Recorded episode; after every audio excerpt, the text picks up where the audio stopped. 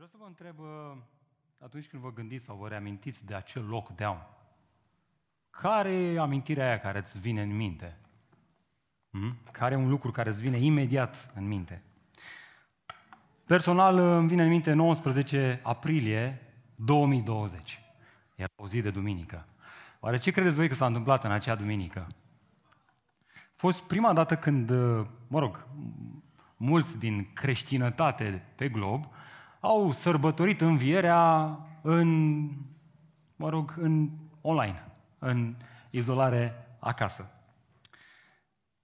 Unii la locația bisericii, puțin, câțiva, încercând să facă ceva pentru cei de acasă. Hai să începem cu cei de aici. De cam așa arăta la noi uh, în perioada aceea când eram pe aici, adunați câțiva.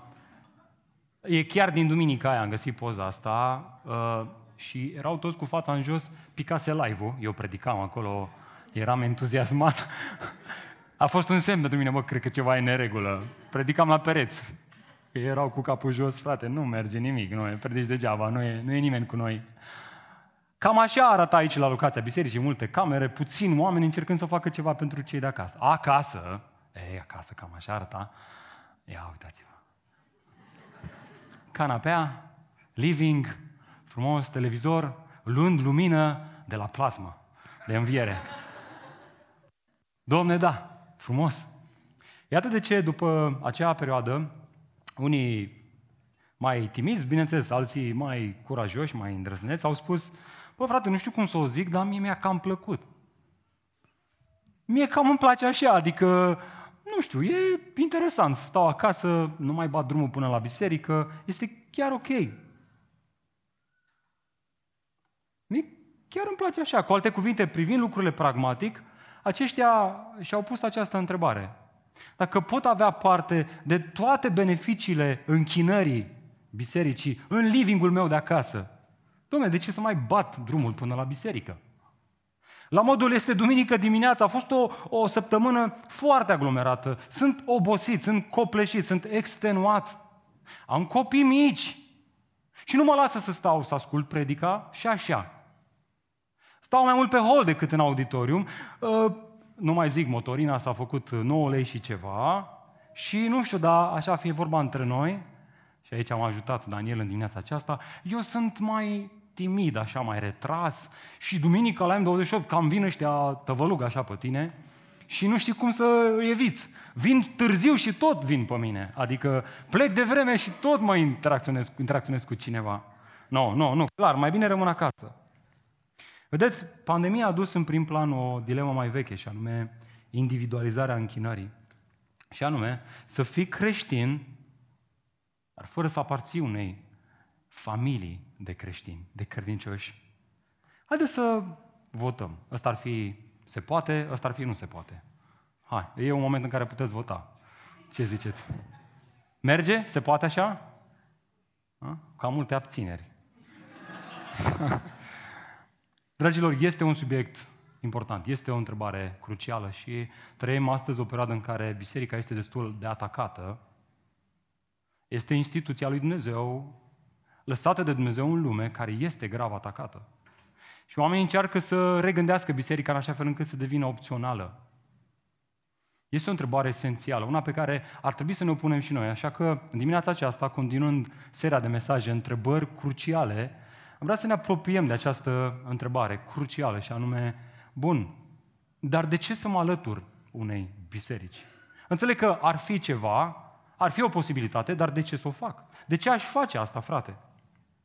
Dragul meu, înainte de orice, aș vrea să, aș vrea să ne oprim un pic și să conștientizăm un lucru extrem de important. Chiar și o discuție extrem de amicală despre biserica locală, atunci când nu este informată de revelația Scripturii, poate să redefinească biserica în așa fel încât să o facă urât de opțională. Deci suntem noi conștienți de asta, fie că vrem, fie că nu vrem, realitatea este că în discuțiile noastre ne angajăm în păreri despre biserica locală. Și atunci când lăsăm revelația Scripturii deoparte și începem să ne exprimăm părerile noastre, asta, chiar dacă este o discuție informală, va redefini ce este biserica Și atât pentru creștini, cât și pentru necreștini, poate să ajungă într-un punct în care să devină ceva opțional, biserica e, dacă vrei, dacă nu vrei. Pe urmare, iată ideea centrală a acestui mesaj. Dacă ți notițe și sper că ți notițe, sper că meditezi la ceea ce Dumnezeu îți vorbește din Scripturi și stai și te gândești la aceste lucruri în timpul săptămânii, Iată ideea centrală din această dimineață. Dragul meu, draga mea, aș vrea să știi asta. Răspunsurile oferite la întrebarea de ce să mă alătur unei biserici pot fie să apere biserica, fie să o distrugă. Și vreau să fiu cât se poate de clar încă de la începutul acestui mesaj.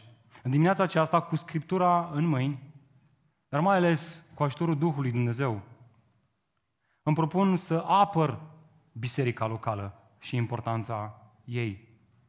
Ceea ce îmi propun în dimineața aceasta nu este să fac o altă discuție despre ce este biserica, ci ceea ce îmi propun în dimineața aceasta este să mă uit în Scripturi și să las Scripturile să definească pentru noi, pentru fiecare în parte, ce este biserica. Care este vocația bisericii, din ce este formată biserica și care este misiunea bisericii în lume. Speranța mea este că este ca răspunsul la aceste întrebări să readucă în prim plan importanța bisericii pentru fiecare dintre noi. Și îmi dau seama că nu este suficient să se audă vocea unui predicator, este nevoie atât de mult de Duhul lui Dumnezeu. Haideți să ne plecăm capetele încă o dată în rugăciune și de data asta, haideți fiecare în dreptul nostru să ne rugăm ca Duhul lui Dumnezeu să apropie adevărurile Scripturii de inimile noastre. Tată, în dimineața aceasta stăm din nou înaintea ta și îți mulțumim așa de mult pentru ocazia aceasta de a lua această întrebare crucială și cu scripturile în mâini să încercăm să dăm un răspuns la ea cât de aproape se poate de cuvântul tău. Dar în timp ce facem asta, suntem conștienți că am fost bombardați cu tot felul de păreri și din nefericire cu tot felul de experiențe negative, în tot felul de locuri care se numesc biserici, dar care trăiesc departe de ceea ce ar trebui să fie biserica. Doamne, ajută-ne să nu le punem pe acestea înaintea noastră, ci să punem cuvântul Tău și ne dăm seama că nu putem face asta fără Duhul Tău. Te rog, Doamne, vorbește-ne prin Duhul Tău și fă ceea ce noi oamenii nu putem face. În numele Lui Iisus Hristos ne-a rugat toate acestea. Amin. Dacă obișnuiești să vii la M28, știi foarte bine că ne place predicarea expozitivă prin cărțile Bibliei, verset cu verset, însă de obicei vara, pe timp de varbă, ne oprim din acele serii și facem aceste serii tematice, vrând să răspundem la anumite întrebări de interes comun. Așa că dimineața aceasta o să fie mai mult uh, un fel de sabia înteacă, ne plimbăm prin foarte multe pasaje biblice, dar dacă ai un telefon cu aplicația Bible, o să te descurci destul de bine. Important este să închizi datele mobile. Amin? Bun. Dacă poți să ștergi și Insta și Facebook și alea, cât suntem la biserică e și mai bine, că așa măcar o să dai să intri, dar nu să ai pe ce. Bun. Iată prima întrebare cu care plonjăm în acest subiect, și anume, ce este biserica? E bine, în ultima vreme, mulți s-au prins că biserica nu este o clădire, domne, ci este o comunitate de oameni Asta contrar dicționarului explicativ român, care sugerează că ar fi o clădire, un, o construcție. Și nu doar cel românesc, ci și celelalte dicționare. Interesant. Dar între timp unii s-au prins și au zis, nu e domne o clădire. Prin urmare, întâlnirile organizate într-un loc anume ale bisericii sunt irelevante. Importantă e inima. Să te închin lui Dumnezeu. Cu toate astea, atunci când pui deoparte părerea asta și te uiți în Scripturi și o iei așa frumușel de la Geneza încolo, îți dai seama că prin Vechiul Testament uh, învățăm cât se poate de clar că întâlnirile poporului lui Dumnezeu într-un loc au fost esențiale. Astfel învățăm despre cortul de închinare sau despre templul de la Ierusalim. Atenție, aceste construcții sacre, considerate sacre, nu au fost invenția poporului Israel, a lui Moise, a lui Aron și a conducătorilor țării. Ele au fost realizate după instrucțiunile și poruncile detaliate de însuși Dumnezeu, până și planurile de amenajare, de mobilare, până și hainele preoților au fost tot detalii date de Dumnezeu. Lecția? Lecția este cât se poate de clară. Dumnezeu iubește să-i adune pe ai săi, nu să-i lase împrăștiați. Vrea să-i adune într-un loc în care exprimă că sunt un popor al lui Dumnezeu, prin acea întâlnire.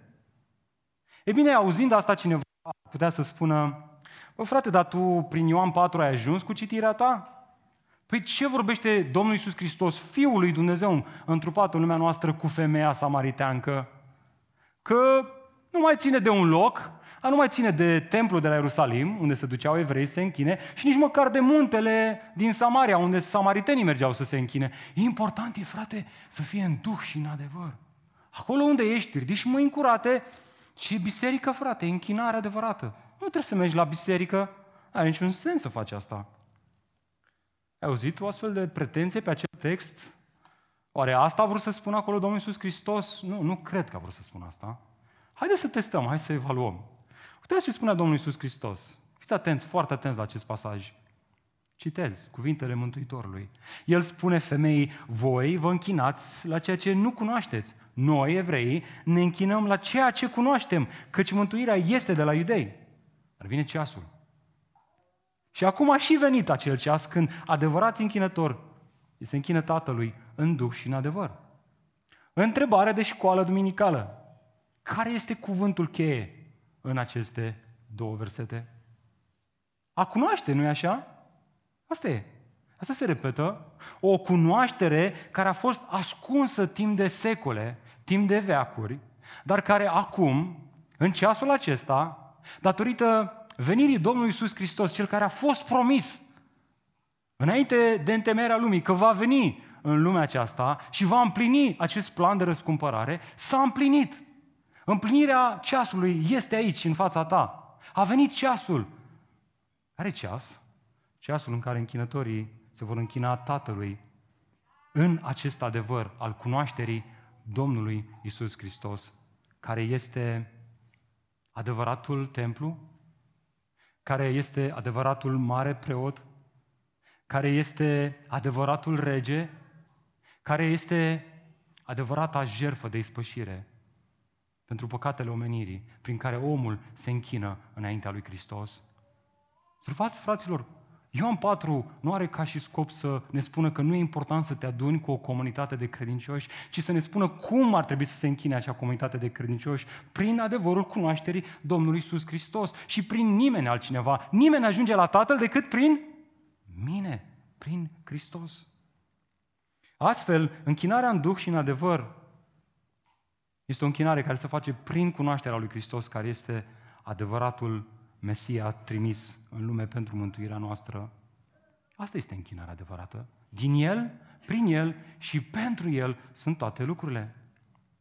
De fapt, vă mai amintiți ce a făcut acea femeie imediat după ce a cunoscut această informație? A fugit în cetate, le-a spus acestora că Isus este Mesia, iar unii au ieșit din cetate și s-au dus la Isus. Astfel l-au cunoscut și ei pe Mesia. Apoi s-au dus la femeie și au spus cuvintele acestea. Acum, femeie, nu mai credem datorită spuselor tale, căci am auzit noi înșine și știm. Ce știm? Cunoaștem. Ce cunoaștem? Că într-adevăr acesta este Mântuitorul lumii. Concluzia? Astfel l-au rugat pe Iisus să rămână la ei. Observați pluralul? Ceea ce face Hristos este să se descopere pe sine închinătorului.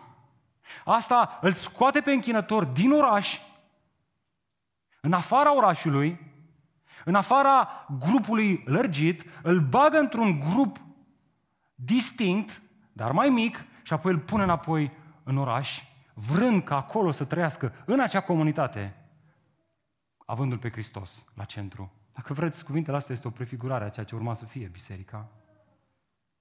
Un grup de credincioși adunați în numele Lui Hristos, avându-L pe El ca și rege, ca și preot, ca și mare preot. Observați, Ioan 4 nu poate să fie un argument pentru privatizarea închinării.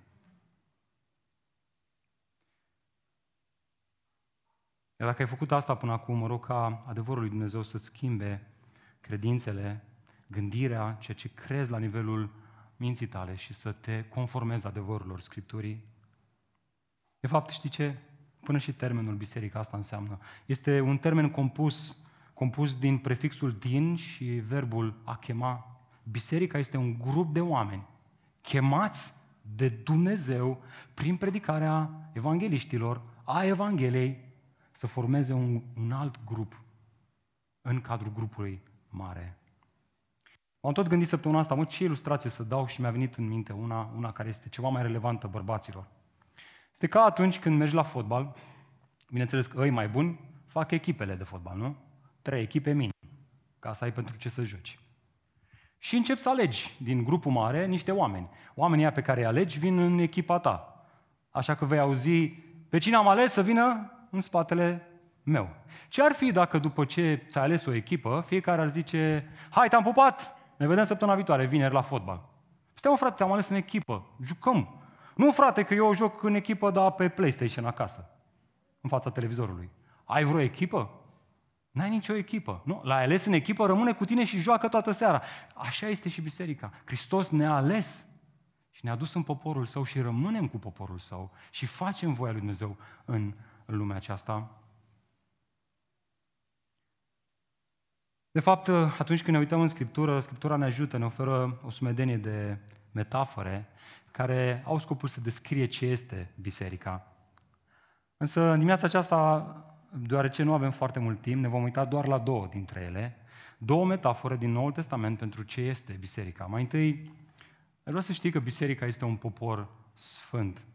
Apostolul Petru scria despre asta, însă voi sunteți, vorbind cu o biserică locală, sau cu mai multe biserici locale și astăzi, deschizând această scrisoare, vorbind și cu noi prin Duhul lui Dumnezeu, însă voi sunteți o seminție aleasă, o preoție împărătească, un neam, un popor sfânt.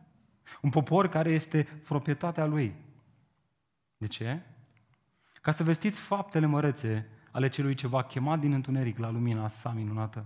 Cândva nu erați un popor, dar acum sunteți poporul lui Dumnezeu. În mod clar, și aici cuvântul cheie este neam, popor, națiune. Nu orice națiune, ci o națiune sfântă. Dragilor, observați, biserica începe cu Dumnezeu care cheamă niște oameni dintr-o mulțime mai mare de oameni și îi răscumpără și îi aduce în biserica sa, în poporul său sfânt. Este proprietatea lui, este ceea ce face Dumnezeu. Dumnezeu face asta. El cheamă și aduce de la moarte la viață. Asta înseamnă că acest grup format, această echipă de fotbal, dacă vreți, pe care o formează Dumnezeu, prin Isus Hristos și prin cei care îl predică pe Isus Hristos, sunt un grup distinct, sunt ceva sfânt, sunt ceva separat, ceva pus deoparte. Adesea auzim tot felul de cuvinte la biserică și le dăm așa o semnificație foarte spirituală că le pierdem înțelesul de bază. Sfânt în Scriptură, asta înseamnă pus deoparte. Spre exemplu, eu am luat tricoul acesta de curând și l-am sfințit. Știți cum l-am sfințit? L-am pus la mine acolo în uh, debara, în dreapta maxim, pe rândul de tricouri de biserică. Ăsta e tricoul de biserică, că mă duc duminică dimineața, am acolo câteva, bam, sunt aliniate. Alea sunt tricourile sfințite de biserică. Și dacă vreau într-o altă zi să-l iau, mă uit la el și zic, bă, nu, ăsta nu e de mers cu el la mall, ăsta e de mers cu el la biserică, frate, pentru asta l-am luat. Da? Pus deoparte. El e pe linia cu toate tricourile, dar este ceva aparte, ceva distinct, ceva separat. Și sunt și credincioși, sunt puși aparte. Dragilor, cine aparține unei biserici este cineva care intră în biserică vrând să fie separat de lumea aceasta. Dacă vrei o actualizare a acestei metafore, că adesea s-ar putea să ni se pară ciudat, dar cum frate, popor în popor, biserica este precum o ambasadă. Reține asta. Ambasada este o instituție care reprezintă o altă națiune străină în interiorul națiunii gazdă. Tot la fel și biserica este o instituție a lui Dumnezeu în lumea aceasta care reprezintă un loc ceresc, un loc viitor. Te duci la ambasadă și ambasada îți va spune cine aparține acelei țări și cine nu aparține acelei țări. La fel și creștinul se duce la biserica locală și biserica locală spune, da, pretenția credinței tale, o vedem în viața ta, este validă. Cineva care aparține unui biserici este cineva care intră pe ușa acelei ambasade, ambasade pretinzând că aparține împărțirea lui Hristos. Acolo îl întâmpină sora Cecilia, fratele Nelu, prezbiterii, diaconii, ceilalți frați din biserică, deschid laptopul și încep să tasteze. Ia să vedem. Ah, da, ești aici. Ești printre noi. Da, poftim. Intră. Ești de-al nostru. La fel și tu, dacă ești într-o țară străină și îți pierzi cartea de identitate, pașaportul, te duci la ambasadă, îți dai detaliile, te bagă într-un calculator și zici, ah, da, ești cetățean român. Poftim aici o legitimație temporară. Până te întorci în țara ta. Asta face și biserica. Biserica nu mântuie oameni, ci validează pretenția credinței lor prin trăirea lor în cadrul bisericii locale. Iar asta nu este tot. Cel care face parte din poporul lui Dumnezeu nu se mulțumește doar cu o confirmare a unei ambasade, adică e și el trecut pe registrul Bisericii Baptiste din Rădăuți. E încă acolo, dar el a plecat de acolo de 10 ani de zile, știi? Și nu mai merge la biserică, dar e membru la Biserica Baptistă din Rădăuți. Da? Nu funcționează așa, el nu se mulțumește cu asta, el vrea mai mult de atât, el vrea să facă parte din acest popor. Iată așa doar a doua metaforă, și anume, dragilor, să știți, biserica este trupul lui Hristos. Apostolul Pavel scria despre asta căci, așa cum trupul este unul și are multe mădulare, iar toate mădularele trupului, deși sunt multe, sunt un singur trup, la fel este și cu Hristos. Într-adevăr, noi toți am fost botezați într-un singur duh, ca să fim un singur trup fie iudei, fie greși, fie sclavi, fie oameni liberi, și la toți ni s-a dat să bem dintr-un singur Duh. Argumentul lui Pavel în acest capitol sună cam așa. Într-o biserică în care exista haos, în care mădularele nu se mai mulțumeau cu rolul pe care Dumnezeu l-a dat, l-a dat acestora și toți râvneau să vorbească în limbi, toți râvneau să profețească și mai știu eu ce alte daruri spirituale care li se părea lor că sunt uh, mărețe, Pavel zice, bă, fraților, un trup în care mădularele nu-și acceptă rolul pe care Dumnezeu l-a dat să-l facă în cadrul trupului uman, este un trup nesănătos. Când mâna nu mai funcționează, tot trupul suferă. La fel și în cadrul bisericii. Noi suntem mădulare unii altora. Hristos ne-a dus împreună, El, Hristos, fiind capul bisericii, nu avem toți aceeași menire. Suntem diferiți, avem daruri spirituale diferite și funcționăm doar atunci când venim împreună și ne slujim unii pe alții și ne zidim unii pe alții în dragoste. Un organism sănătos este un organism care, în care fiecare modular își face partea, iar un organism nesănătos, bolnav, este cel în care anumite modulare se opresc din funcționarea pe care Duhul lui Dumnezeu le-a încredințat-o, vrând ceva diferit – iar asta produce haos, boală, dezbinare, se rup biserici și se întâmplă tot felul de nenorociri.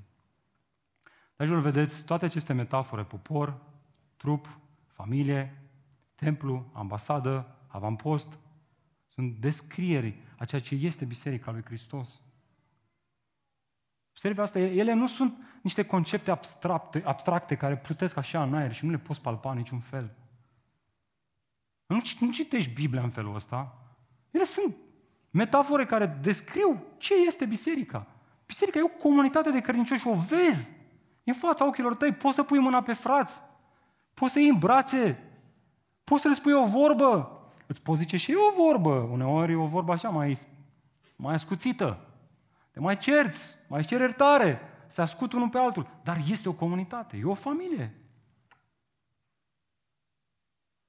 Și acum este comunitatea M28, o familie de credincioși. Vedeți, este un moment bun să vorbim pe față. Din nefericire, astăzi, biserica nu mai este atât de mult reprezentată de aceste metafore biblice, ci de o altă metaforă. Știți care? Metafora bufetului suedez. Mi-am să uit că acum vreo 15 ani am ajuns la un hotel de 5 stele prin Torino și am coborât la micul dejun dimineața Mamă, frățică, ce era acolo. N-aș mai fi vrut să plec. Îmi plăcea așa de mult. A ajuns românul la cașcaval de 10 feluri. Fai, cu care să încep.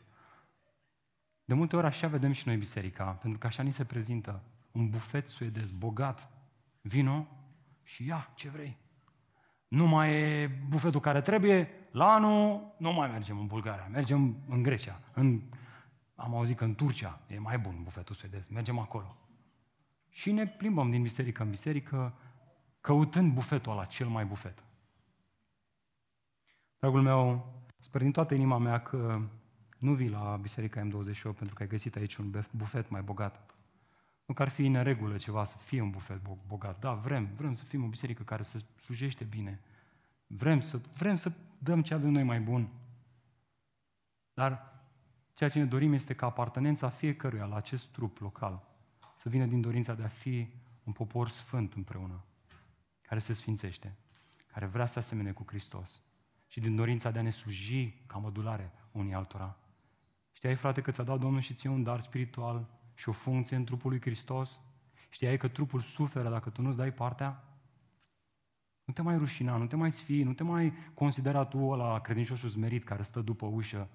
Frate, Dumnezeu te cheamă și pe tine să fii parte din trupul lui Hristos, să fim o familie în care fiecare, după măsura harului și credinței, sigur, pe care a dat-o Dumnezeu, fiecăruia să-ți dai partea. Așa arată un trup sănătos. Mă rog ca Domnul să ne ajute să fim o astfel de biserică. Amin? Bun, acum că am văzut ce este biserica, haideți să vedem care este vocația ei. Dacă vreți, este ca atunci când cunoști pe cineva. Primele întrebări. Cum te cheamă? A doua întrebare, cu ce te ocupi? Care e vocația ta? Cu ce te ocupi? După ce ai înțeles cine este acea persoană, vrei să înțelegi ce face acea persoană. Care sunt aptitudinile ei? Care este vocația ei? Cam așa ar trebui să facem și cu biserica. Am văzut ce este biserica, hai să vedem ce face biserica. Care este vocația bisericii? Bineînțeles că la întrebarea asta se pot da nenumărate răspunsuri, însă, istoric vorbind, s-a dat un răspuns, un răspuns care a trecut testul timpului și care vine de aici din Sfintele Scripturi. O să vedem imediat. La concilul de la Nicea, prin anul 320, 325, cum sute de ani, s-a scris un crez, crezul de la Nicea. Merită să-l citim acasă. E bine, acest crez s-a încercat să se formuleze în baza Scripturilor și acolo, la crezul de la Nicea, s-a făcut o afirmație care a descoperit aptitudinile bisericii ce descriu și formează vocația bisericii. Cine știe? Ce au spus oamenii ăia? A, frate, cine mai citește istorie? Nu mai stă la școală?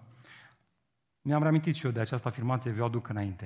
Ei au spus așa, biserica este una, sfântă, catolică și apostolică. A? Cum sună asta?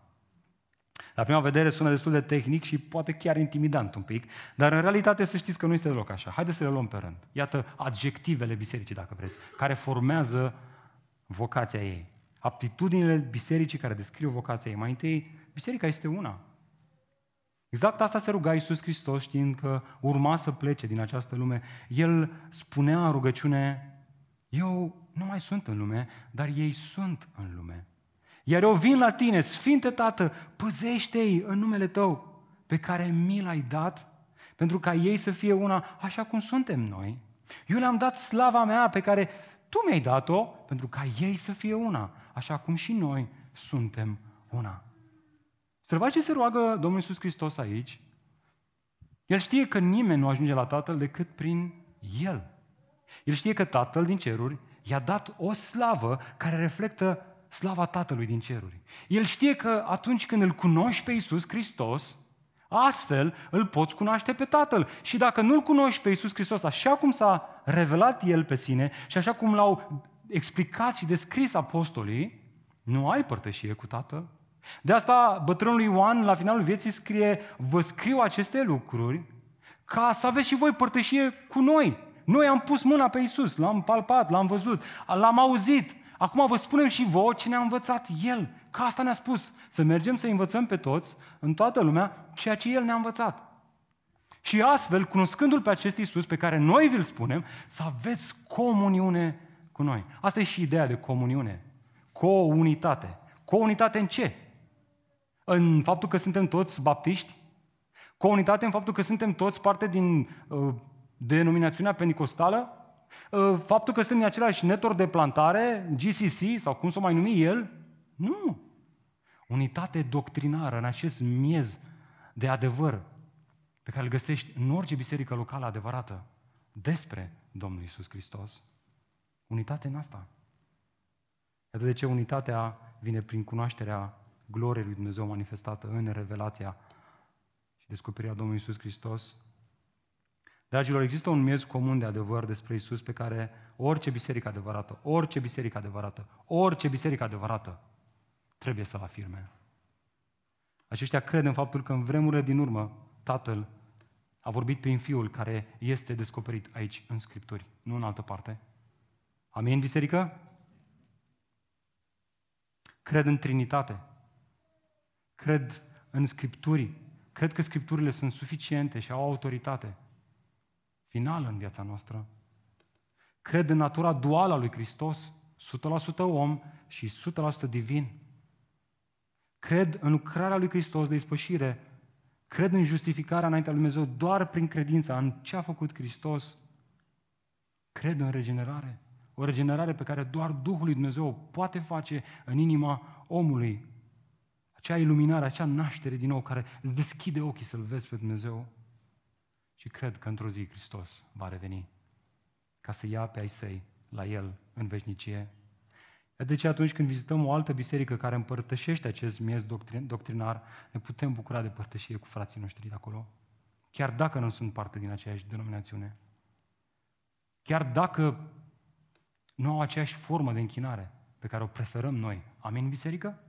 Se cântă cu acordeon? Irelevant. Se cântă adevărurile Scripturii? Relevant. Pot să am comuniune cu frații mei. Pentru că acele adevăruri ne descoperă gloria lui Isus Hristos și ne face să avem părtășie unii cu alții, cu Fiul și cu Tatăl, prin Duhul Sfânt.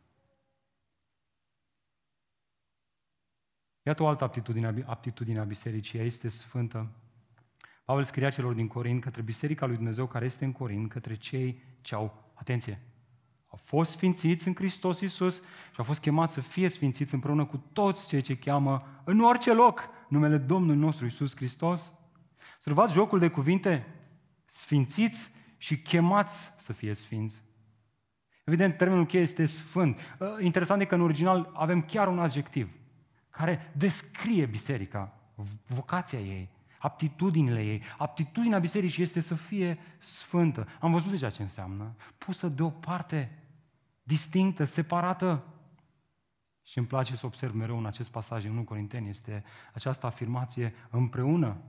O chemare la sfințenie împreună cu toți cei ce au fost sfințiți și care cheamă numele Domnului în orice loc. Altfel spus, Sfințirea da are o dimensiune personală progresivă. În Hristos ești sfânt pozițional și ești chemat la sfințire. Dar auzi, nu de unul singur. De fapt, știi ce? Stai departe de biserică și o să vezi că sfințirea o să fie pusă pe tușă. Apropie-te de o biserică, slujește în biserica aia, fii activ, mergi într-un grup mic, caută să faci ucenicie și o să vezi cum dintr-o dată Dumnezeu te mișcă înspre sfințire în acel context în care numele Domnului este proclamat. Iată o altă trăsătură a bisericii, este catolică. Termenul catolic, deși bineînțeles că imediat este asociat cu biserica romano-catolică, în esență înseamnă universal. În acest sens, orice biserică locală care mărturisește un singur domn, o singură credință și un singur botez este catolică, este parte din biserica universală, face parte din biserica lui Hristos. Vă mai amintiți ce a, ce a răspuns Petru la întrebarea lui Isus? Voi cine spuneți că sunt eu? Ce a spus, ce a spus Petru? Tu ești Hristosul, Fiul Dumnezeului celui viu. Ce a răspuns Hristos? Iată ce a răspuns. Pe această stâncă, pe, această, pe acest adevăr, pe această revelație pe care Petre, să știi că Duhul, nu carnea și sângele, ți-a descoperit-o, pe această stâncă, pe acest adevăr, îmi voi zidi biserica, iar porțile locuinței morților nu o vor birui. Observați? Iisus nu vorbește aici despre um, o biserică locală și despre o biserică cu B mare, universală, despre o biserică catolică, dacă vreți să folosim termenul acesta. Așadar, etimologic vorbind, a fi catolic nu înseamnă să devii catolic, ci înseamnă să faci parte dintr-o biserică locală care afirmă ceea ce afirma, afirmau, ce afirma Petru și ceilalți apostoli. Iată acum și ultima aptitudine a bisericii care cumva decurge din asta și anume este apostolică. Simplu spus, o biserică apostolică este o biserică care rămâne lângă învățătura apostolilor primului veac. Și s-a mai spus asta la noi la biserică de foarte multe ori, nu știu cât de mult s-a lipit sau nu, însă să știți că aceasta a reprezentat o biserică încă din primele secole. Iar din primele secole, părinții bisericii în scrierile lor descoperă faptul că unii se îndepărtau de învățătura apostolică. Spre exemplu, Irineu, un părinte al bisericii, el a fost nevoit, nevoit să-i combată pe gnostici și alte grupări care spuneau că noi nu vom mai urma învățătura apostolilor, pentru că noi avem cumva un fir roșu cu Dumnezeu, avem cunoașterea noastră, noi credem în Isus, trimisul lui Dumnezeu. Atenție! Noi, noi suntem biserica lui Hristos, noi credem în Isus, dar nu mai credem în apostoli care l-au explicat pe Isus. Prin urmare, având revelația noastră, ieșim din biserică și formăm grupul nostru. Despre ei spune Ioan că au ieșit dintre noi, dar prin asta au devenit că nu sunt ai noștri. De ce? Pentru că s-au dus după alte vânturi de învățătură. Dragilor, să știți că eroarea aceasta continuă și în zilele noastre.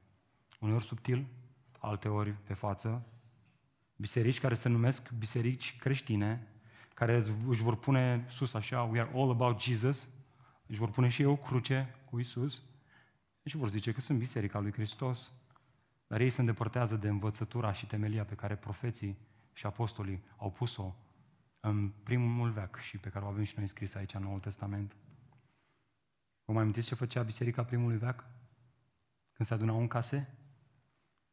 Stăruiau în discuții despre specialty coffee, nu? Despre muzică, despre unde te mai poți duce în bucurie să te simți bine. În ce stăruiau ei, fraților? Printre multe altele stăruiau în învățătura apostolilor. Asta înseamnă să fii o biserică apostolică. Nu să ai titlul apostolic, ci să stăruiești vrând să împlinești învățătura și să nu te abați de la învățătura apostolilor. Observați, de fapt, evidentul vocației bisericii, dacă aducem toate acestea împreună, o biserică adevărată este una în adevărul revelat în Scripturi, este sfințită de adevărul revelat în Scripturi, este catolică pentru că mărturisește adevărul revelat în Scripturi și este apostolică pentru că studiază continuu, fără încetare, adevărul Scripturii până când va reveni Isus Hristos. Oare nu-i spunea Pavel tânărului Timotei ca să-l învețe cum să se comporte în Biserica lui Hristos? Îi spunea că biserica este stâlpul și Temelia ce? Adevărului. Asta e vocația bisericii, fraților, să nu uităm. Toate celelalte, dragostea, slujirea, iertarea, toate astea se nasc din adevărul Scripturii, nu din altă parte. De aici vine puterea Duhului Sfânt, de aici vine puterea dragostei între noi, de aici vine totul de la adevăr, pentru că adevărul este cel care duce la dragoste. Ținta învățăturii sănătoase este iubirea. E bine, când ai găsit o astfel de biserică, dragul meu, să știi, n-ai găsit biserica perfectă, ok? Să ne înțelegem.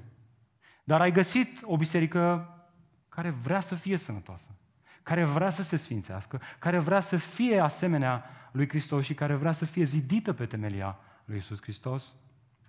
Și dar întrebarea este, ce faci atunci când nu găsești o astfel de biserică? Păi, primul lucru pe care trebuie să îl faci este să-ți evaluezi inima. Vezi, nu cumva ai ajuns prea critic?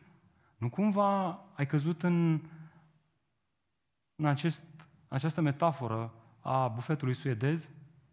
Nu mai îmi place aici, nu mai îmi place aici, nu mai te plimbi de colo-colo. Sau nu cumva ai căzut și tu în sindromul lui Ilie? Vă mai știți aminte ce, ce se ruga Ilie? Doamne, a rămas singurul profet care nu, nu și-a plecat genunchiul în, înaintea lui Bal și Izabela și toți idoli ăștia făcuți de mâini omenești. Și Dumnezeu zice, băi, prietene, stai mă frumos, liniștește-te, că mai sunt câteva mii care i-am păstrat eu și nu și-au plecat genunchiul. Deci, evaluează-ți inima. Vezi, nu cumva eu, ești critic, ești, ai devenit, ai o amărăciune în inimă, vezi, evaluează-ți, vorbește cu cineva pe care îl consideri duhovnicesc.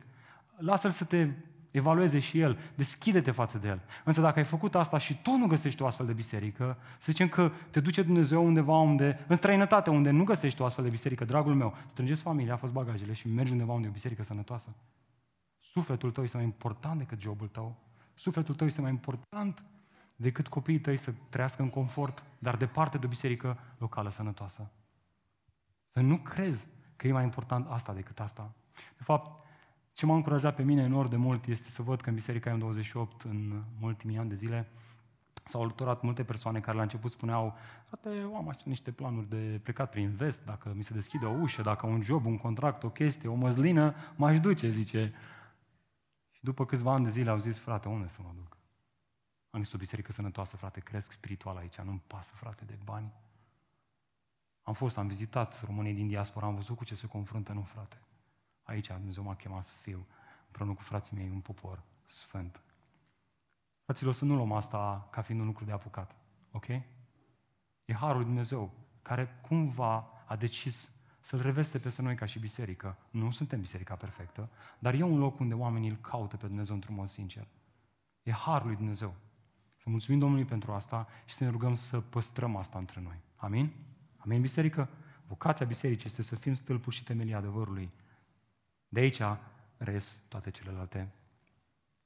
Bun, am văzut ce este biserica și care este vocația ei. Haideți acum să vedem din ce este formată ea.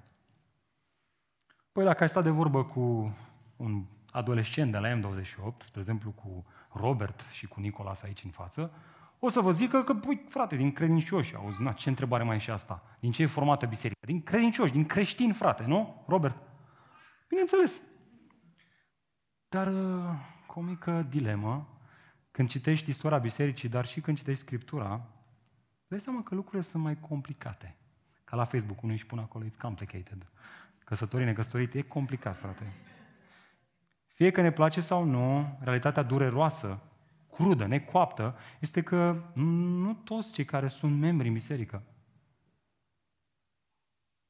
sunt cu adevărat membri în biserică. Cu toate că ei sunt pe registrele că sunt membri în acea biserică. Ups, ce ai zis, frate? Păi Iisus Hristos n-a spus-o, că se poate declara. Nu oricine îmi zice, Doamne, Doamne, va intra în împărăția celor, ci doar acela care face voia Tatălui care este în ceruri. Altfel spus, sunt unii care spun, Doamne, Doamne, care se închină, care sunt cu mâinile pe sus, care spun că Isus este Domnul vieții lor, asta înseamnă Domn, stăpân, este stăpânul vieții lor, dar viața lor de mâine dimineață, luni, a, tricoul ăla pus deoparte pentru biserică, îl chiar punem deoparte. Acum luăm pe altul. L-am avut pe ăla cu tricoul cu fratele, acum am tricoul cu băiatul. Băiatul care are o combinație prin București, lasă puțin creștinul deoparte, mai vinde ceva, mai nu declară niște taxe, mai... Frate, viața e grea în București, nu înțelegi tu. Altfel spus în biserică, să știți, sunt persoane care spun, Doamne, Doamne, mărturisesc și pretind că Isus este Domnul, dar nu stau lucrurile chiar așa. Așadar, haideți să privim la realitatea crudă, necoaptă, în privința formării bisericii. Două aspecte aici. Mai întâi, biserica, să știți, are o latură vizibilă și una invizibilă. De fapt, studiind Scriptura, teologii au descoperit că adevărata biserică a lui Hristos, ascultați asta, este în interiorul bisericii vizibile a lui Hristos. Altfel spus, ceea ce este vizibil este biserica și nu este biserica. În sensul în care nu toți care aparțin unei biserici și spun, Doamne, Doamne, sunt într-adevăr biserica, ci aceia din biserică care l-au cu adevărat pe Iisus ca Domn, ca stăpân și împlinesc voia lui Hristos. Și ca să fim juste aici, drepți, se poate și invers. Să nu aparții unei biserici locale și totuși să fii parte din biserica lui Hristos. Exemplu, tâlharul de pe cruce. I-a spus Hristos, în noaptea asta vei fi cu mine, în cer, în veșnicie. L-a luat, l-a chemat în biserica sa, în poporul său sfânt. Așadar, dacă cumva te prinde procesul de membralitate pe o cruce romană și nu mai ai timp să faci pasul 1, să vii la M28, pasul 2, întâlnirea cu Gabi Macovei la ce înseamnă, ce înseamnă să fie așa. Și pasul 3, interviu cu un prezbiter, poți să nu te alături unei biserici. Dar dacă nu te prinde pe o cruce romană, atunci dă înainte, frate, haide, haide, haide, ușurel, așa, avem răbdare, dă înainte, ok? Dragilor, Iisus Hristos a spus-o se poate declara, ascultați cuvintele sale.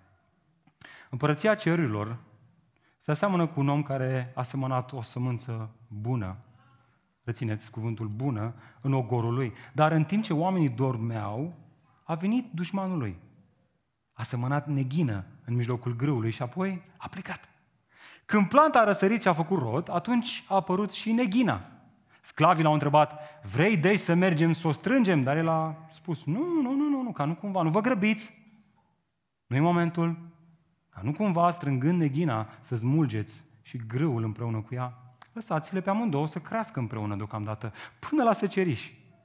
Dar la vremea secerișului le voi spune secerătorilor, strângeți mai întâi neghina și legați-o în snopi pentru a fi arsă, iar grâul, doar grâul, doar grâul adunați-l în hambarul meu.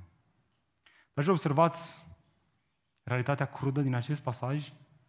În timp ce biserica predică sămânța bună a Evangheliei, să știți, satana, tot în întâlnirile noastre, pe la copărere, la copărere, pe la cafenea, pe la parcare, se seamănă și sămânța rea. Prin, bineînțeles, ipocrizia învățătorilor mincinoși și ipocriți. Astfel, în biserici crește atât grâul cât și neghina. Oile și caprele vom vedea la judecată, pe care Dumnezeu Stăpânul le separă. De la distanță arată totul la fel. Buruienile și grâul de la distanță privit, totul e grâu, ai zice. Te apropii și te uiți mai de aproape? Uh, nu. Nu, nu, nu. Asta e grâu, asta e buruiană. De la distanță toate zici că sunt oi. Când te apropii, una e oaie, alta e capra. Capra e cu minte ascultătoare. Uh, capra, ar vrea ea. Oaia e cu minte și ascultătoare. Capra e pe treaba ei. Cine învață această parabolă, ne învață acest adevăr esențial. Unul care ar, are menirea să ne determine, să ne cercetăm pe noi înșine. Fiecare biserică locală, dragilor, să știți, are atât greu cât și neghină. Iar separarea dintre cele două trebuie făcută cu multă, multă răbdare, cu mult tact, cu multă înțelepciune.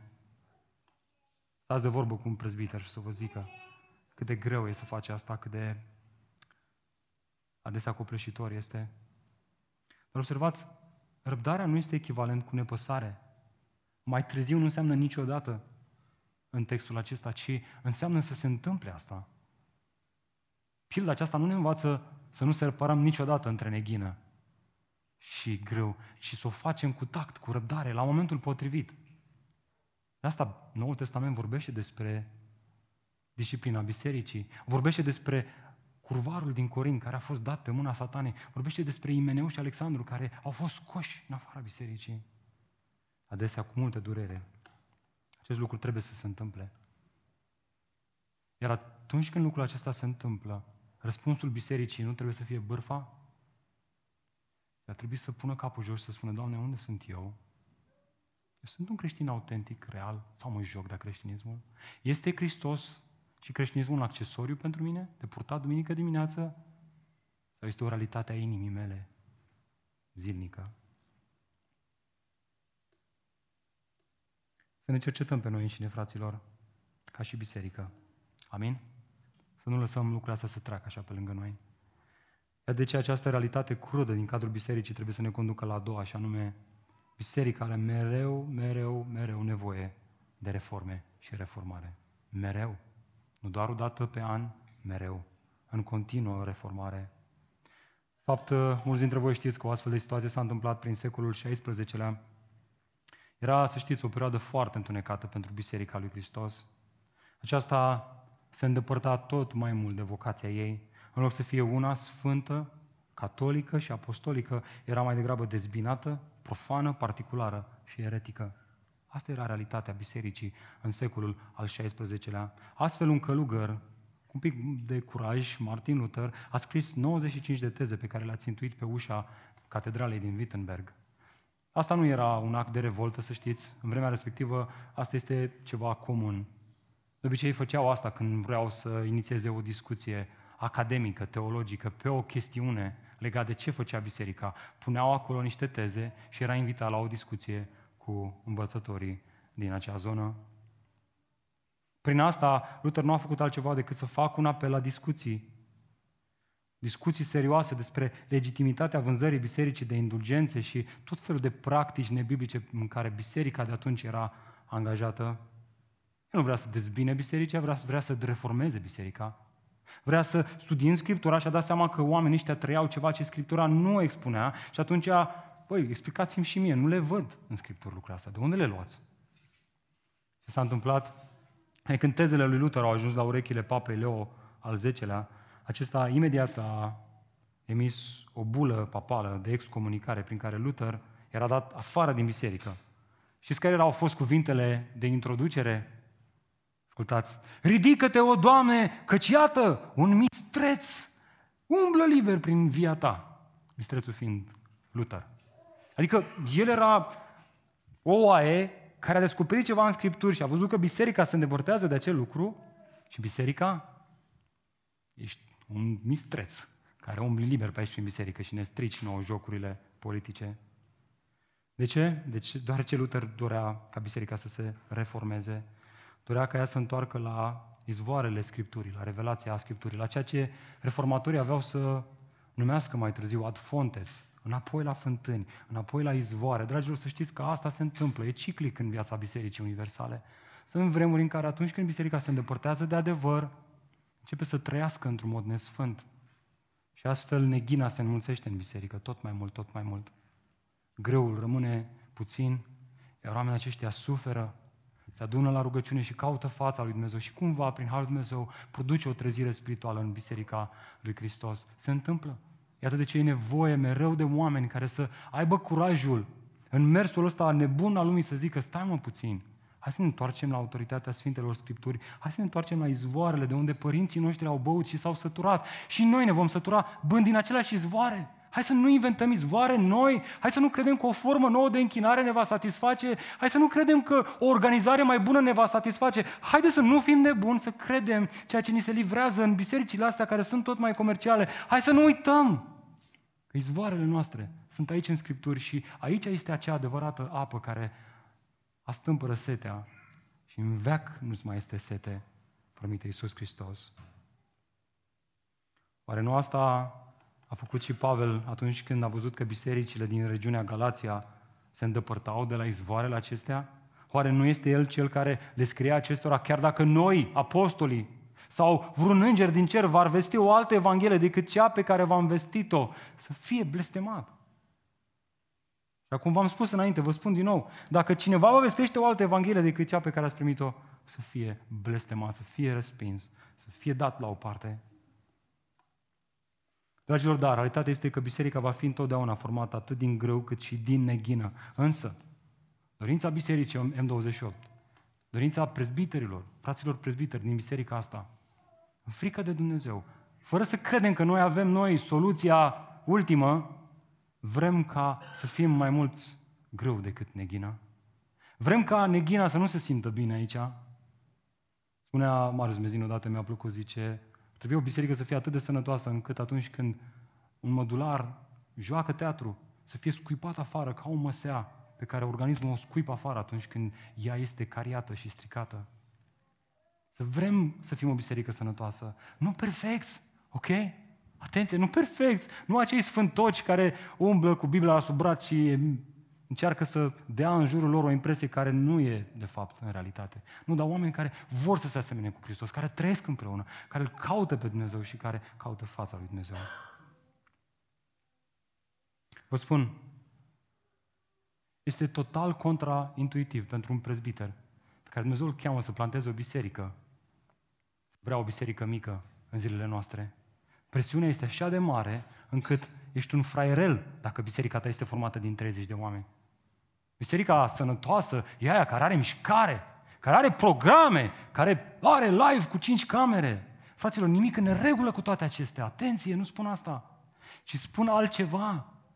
Există biserici sănătoase unde sunt doar câțiva frați care caută fața lui Dumnezeu într-un mod real. Ai vrea să faci parte dintr-o astfel de biserică, mai mult decât dintr-o biserică cu multă mișcare, pe care se îndepărtează de adevăr. Putem să vorbim, fraților, poezii, dacă vreți aici, și să plecăm acasă să nu ne atingă cu nimic, să nu pună punctul pe ei. Dar preferăm mai degrabă să punem punctul pe ei. Este o realitate în țara noastră. Nu în Germania, nu în America, aici în țara noastră. Haideți să fim atenți, hai să veghem. Amin? Haideți să fim atenți, haideți să veghem. Haideți să ne, să ne asigurăm că biserica noastră este o biserică în care căutăm să ne purtăm poverile unii altora, să ne confruntăm atunci când trebuie, să ne încurajăm atunci când trebuie și să fim o biserică care contribuie la sfințirea noastră. Bun. Am văzut ce este biserica, am văzut care este vocația bisericii, am văzut uh, cine o formează. Acum haideți să vedem și care este misiunea bisericii. Atenție, asta în niciun fel nu este același lucru cu vocația bisericii. Ele se leagă, bineînțeles, dar nu este același lucru. Vocația ne vorbește despre aptitudinile bisericii, însușirile ei, adjectivele ei. Misiunea ne vorbește despre ce urmărește să facă ea în această lume.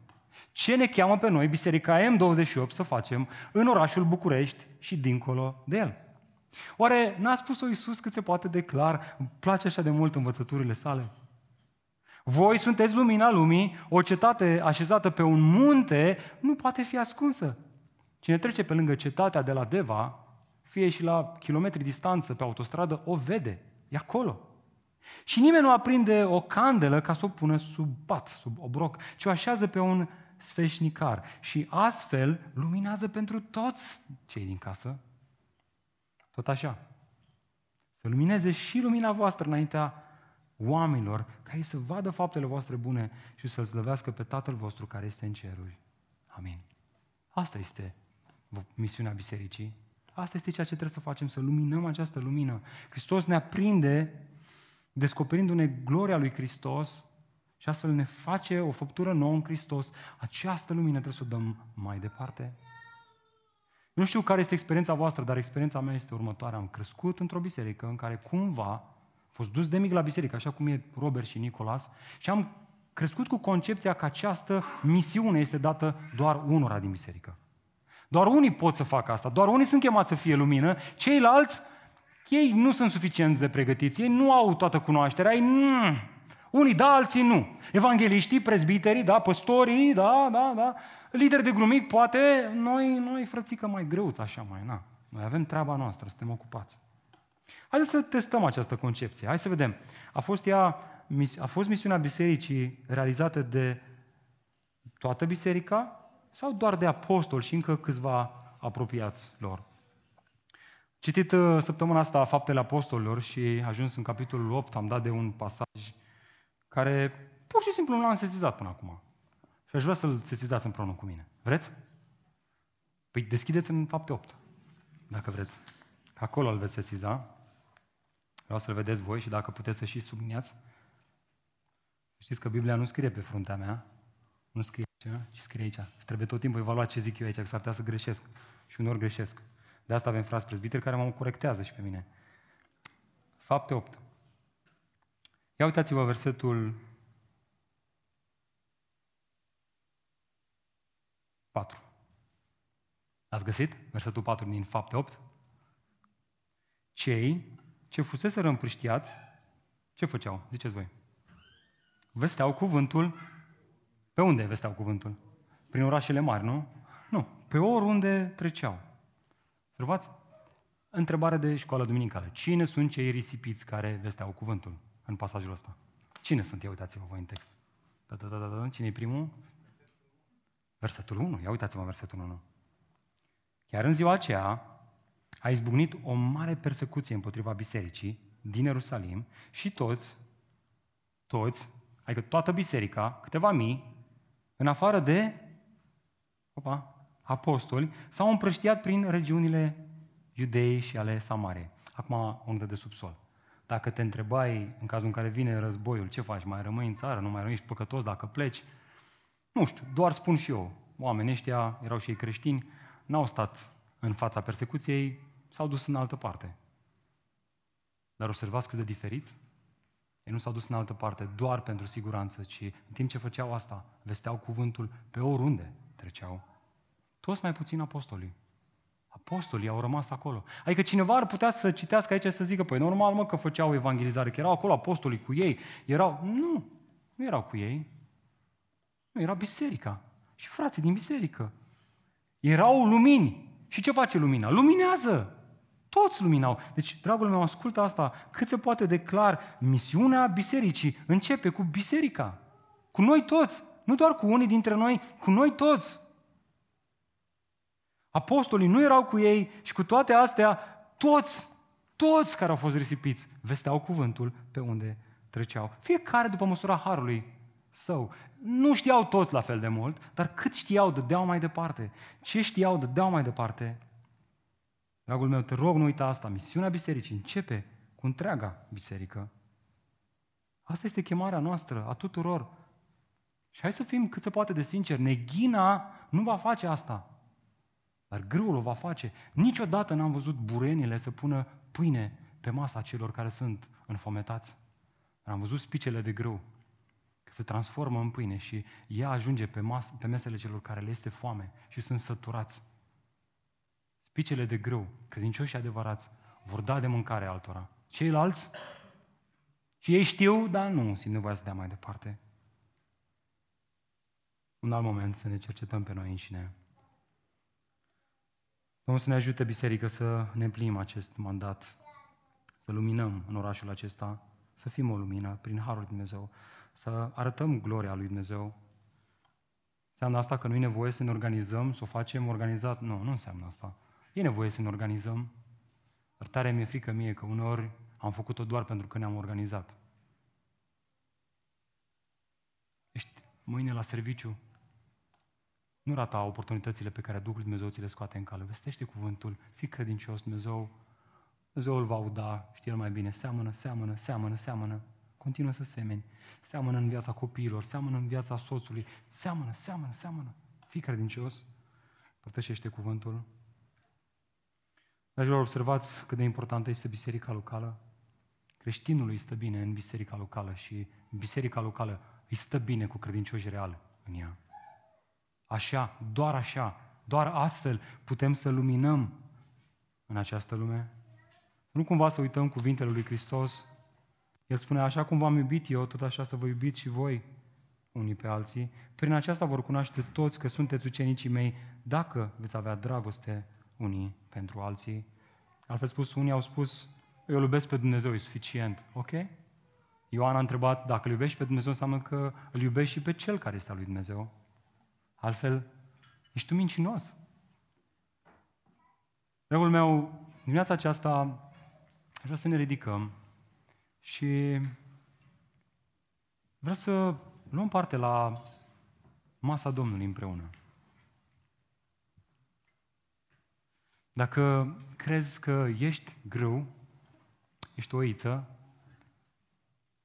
care un, asculți de glasul Marelui Păstor, dimineața aceasta ai ocazia să iei împreună cu frații tăi parte la ceea ce ne amintește despre acest trup frânt, acest sânge vărsat, ca astfel noi să fim aduși împreună, să fim una în Biserica lui Hristos. Dacă nu ești sigur că ești greu, dacă ai dubii mari în privința asta, auzi, ceea ce trebuie să spunem nu este că n-ai voie să iei parte la masa Domnului, ci că momentan nu ai nevoie. Ok? Nu fă ceva ce nu înțelegi. Apostolul Pavel spunea că nu nu e de mirare că între voi sunt mulți care dorm și sunt morți. De ce? Pentru că iau parte la masa Domnului și nu înțeleg nimic din ceea ce fac acolo. Timpul acesta nu este un timp așa și este un timp foarte important pentru biserica locală, pentru că ne amintește de Isus Hristos, care este mielul de jertfă pentru păcatele noastre, El fiind Cel care ne aduce împreună, așa cum ne spunea Gabi la anunțul mai devreme. Prin urmare, Înainte, înainte să luăm parte la masa Domnului, o să cântăm o parte dintr-un cântec, timp în care frații ne vor ajuta cu elementele care au scopul să ne amintească despre ce a făcut Hristos pentru noi.